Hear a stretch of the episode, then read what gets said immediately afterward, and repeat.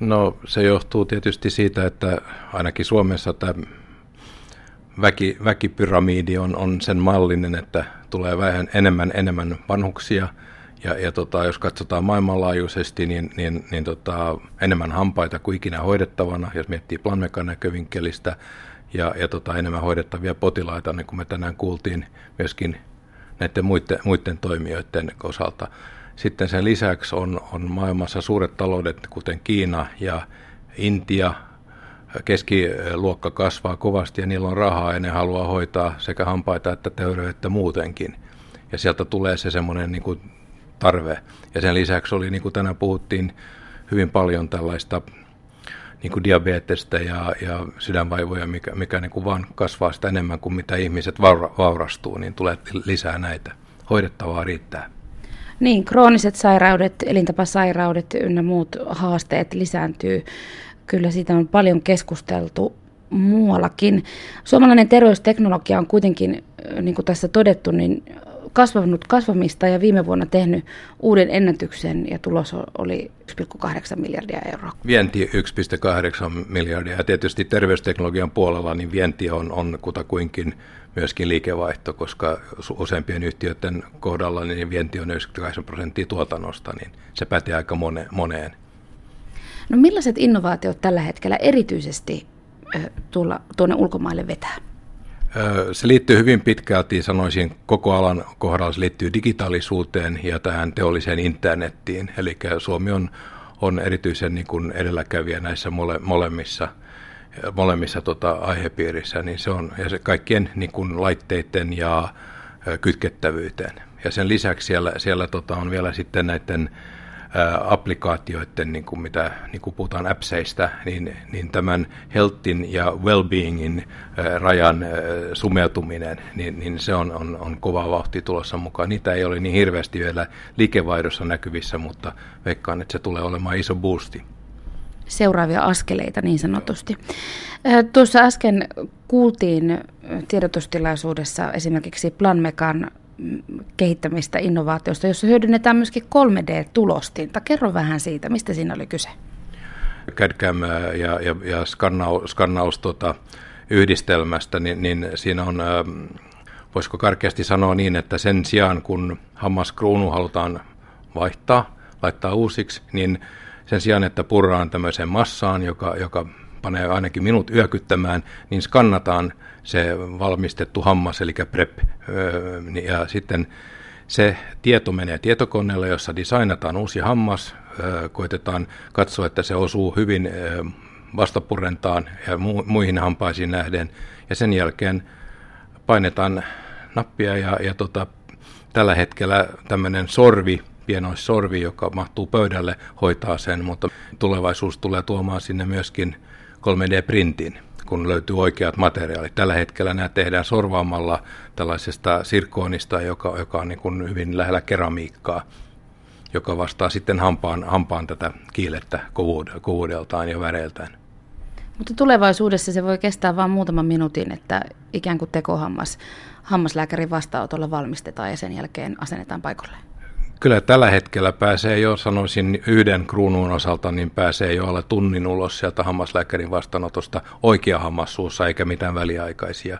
Ja se hyöty ei tule pelkästään siitä, että kestääkö se 20 minuuttia vai puoli tuntia tai tunti siellä hammaslääkärin, vaan siitä, että sä käyt vain kerran ja se on hoidettu. Jos, jos tänä päivänä laitetaan kruunu perinteisiin menetelmiin, niin sä käyt vähintään kaksi kertaa ja etsit sen parkkipaikan.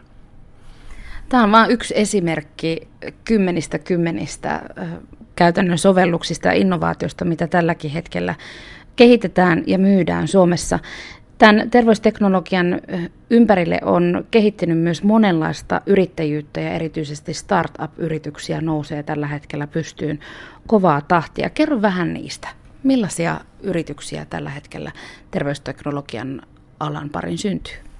No, tänään kuultiin Mendorin, joka, joka on tämmöinen diabetes-mittauslaite, joka, joka kertoo ja annostelee, annostelee tuota, insuliinia jopa ja kertoo ylipäätänsä, miten pitäisi toimia. Ja, ja tota, sitten on, on Beddit, joka tutkii, uni, tutkii uni, uni tota, käyttäytymistä ja on pulssimittareita, ranteen, ranteen puls ja näitä on vaikka kuinka paljon ja ni, niillä on kaikilla tavallaan yhte, yksi yhteinen nimittäjä, se on se, että ne lähtee terveistä almost healthy people, people niin kuin linjasta, ja sitten se aletaan soveltaa myöskin medikapuoleen, jolloin säästetään hirveästi rahaa ja aikaa tulee terveydenhoitopuolella.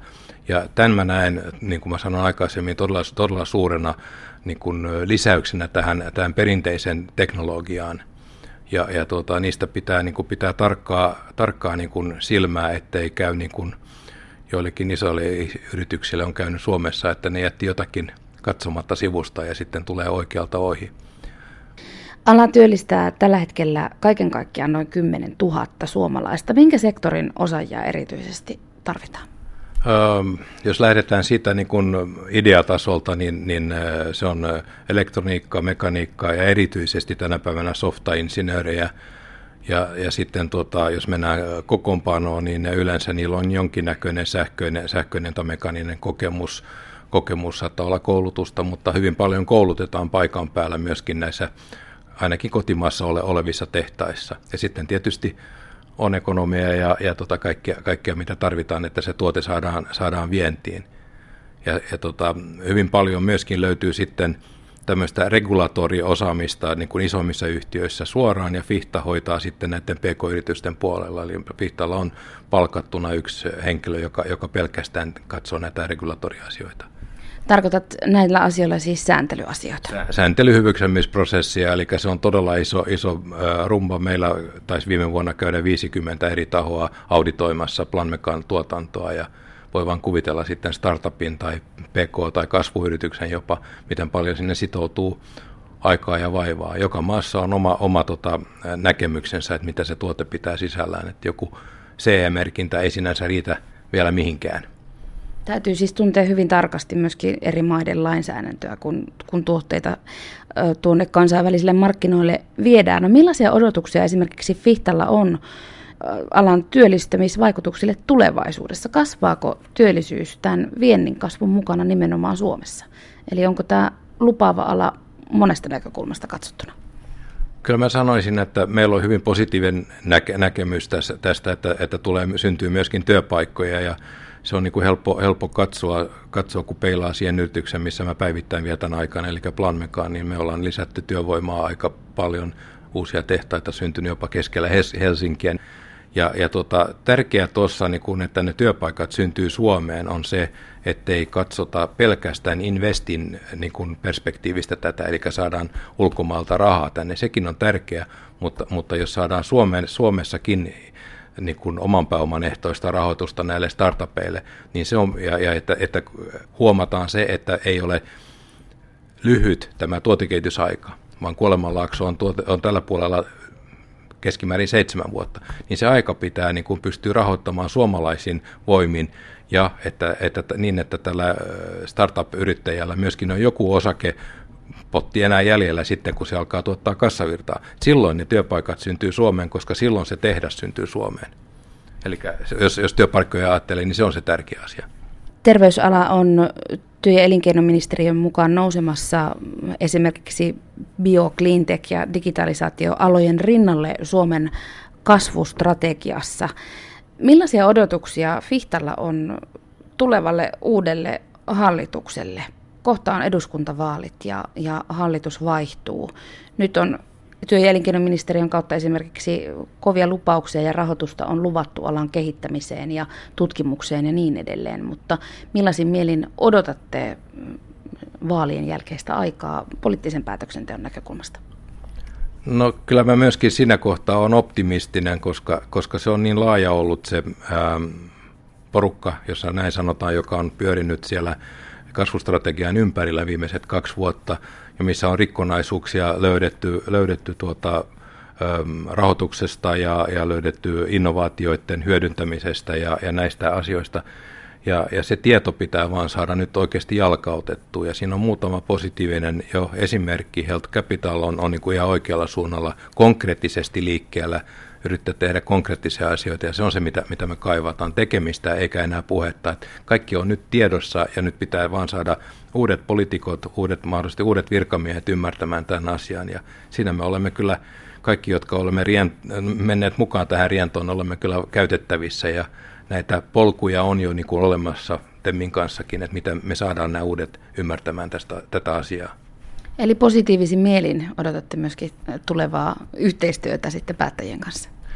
Kyllä joo, tietysti kun, tie, kun nyt tietäisi kuka siellä istuu, mutta kyllä mä nyt uskon, että, että leipä on kaikille tärkeä ja, ja tota, Suomi on, on kaikille tärkeä, tärkeä tota, että, että en mä nyt jaksa uskoa, että, että vaikka hallitus vaihtuisikin, että tämä nyt maan, niin sen takia kaatuisi niin kuin tuossa sanoit, niin terveysteknologia-alan tuotannosta 95 prosenttia tällä hetkellä menee vientiin ja siitä 36 prosenttia Amerikkaan tai Yhdysvaltoihin. Niin kuinka erikoista se on suomalaisesta näkökulmasta vallottaa nimenomaan Amerikan markkinat, koska minulla on ainakin sellainen käsitys, että se on hyvin semmoinen haastava vientimarkkina nimenomaan täältä pikkuisen Suomen näkökulmasta. Että ollaanko tässä tehty jotain semmoisia isompia rajaylityksiä semmoisesta laajemmasta vientinäkökulmasta?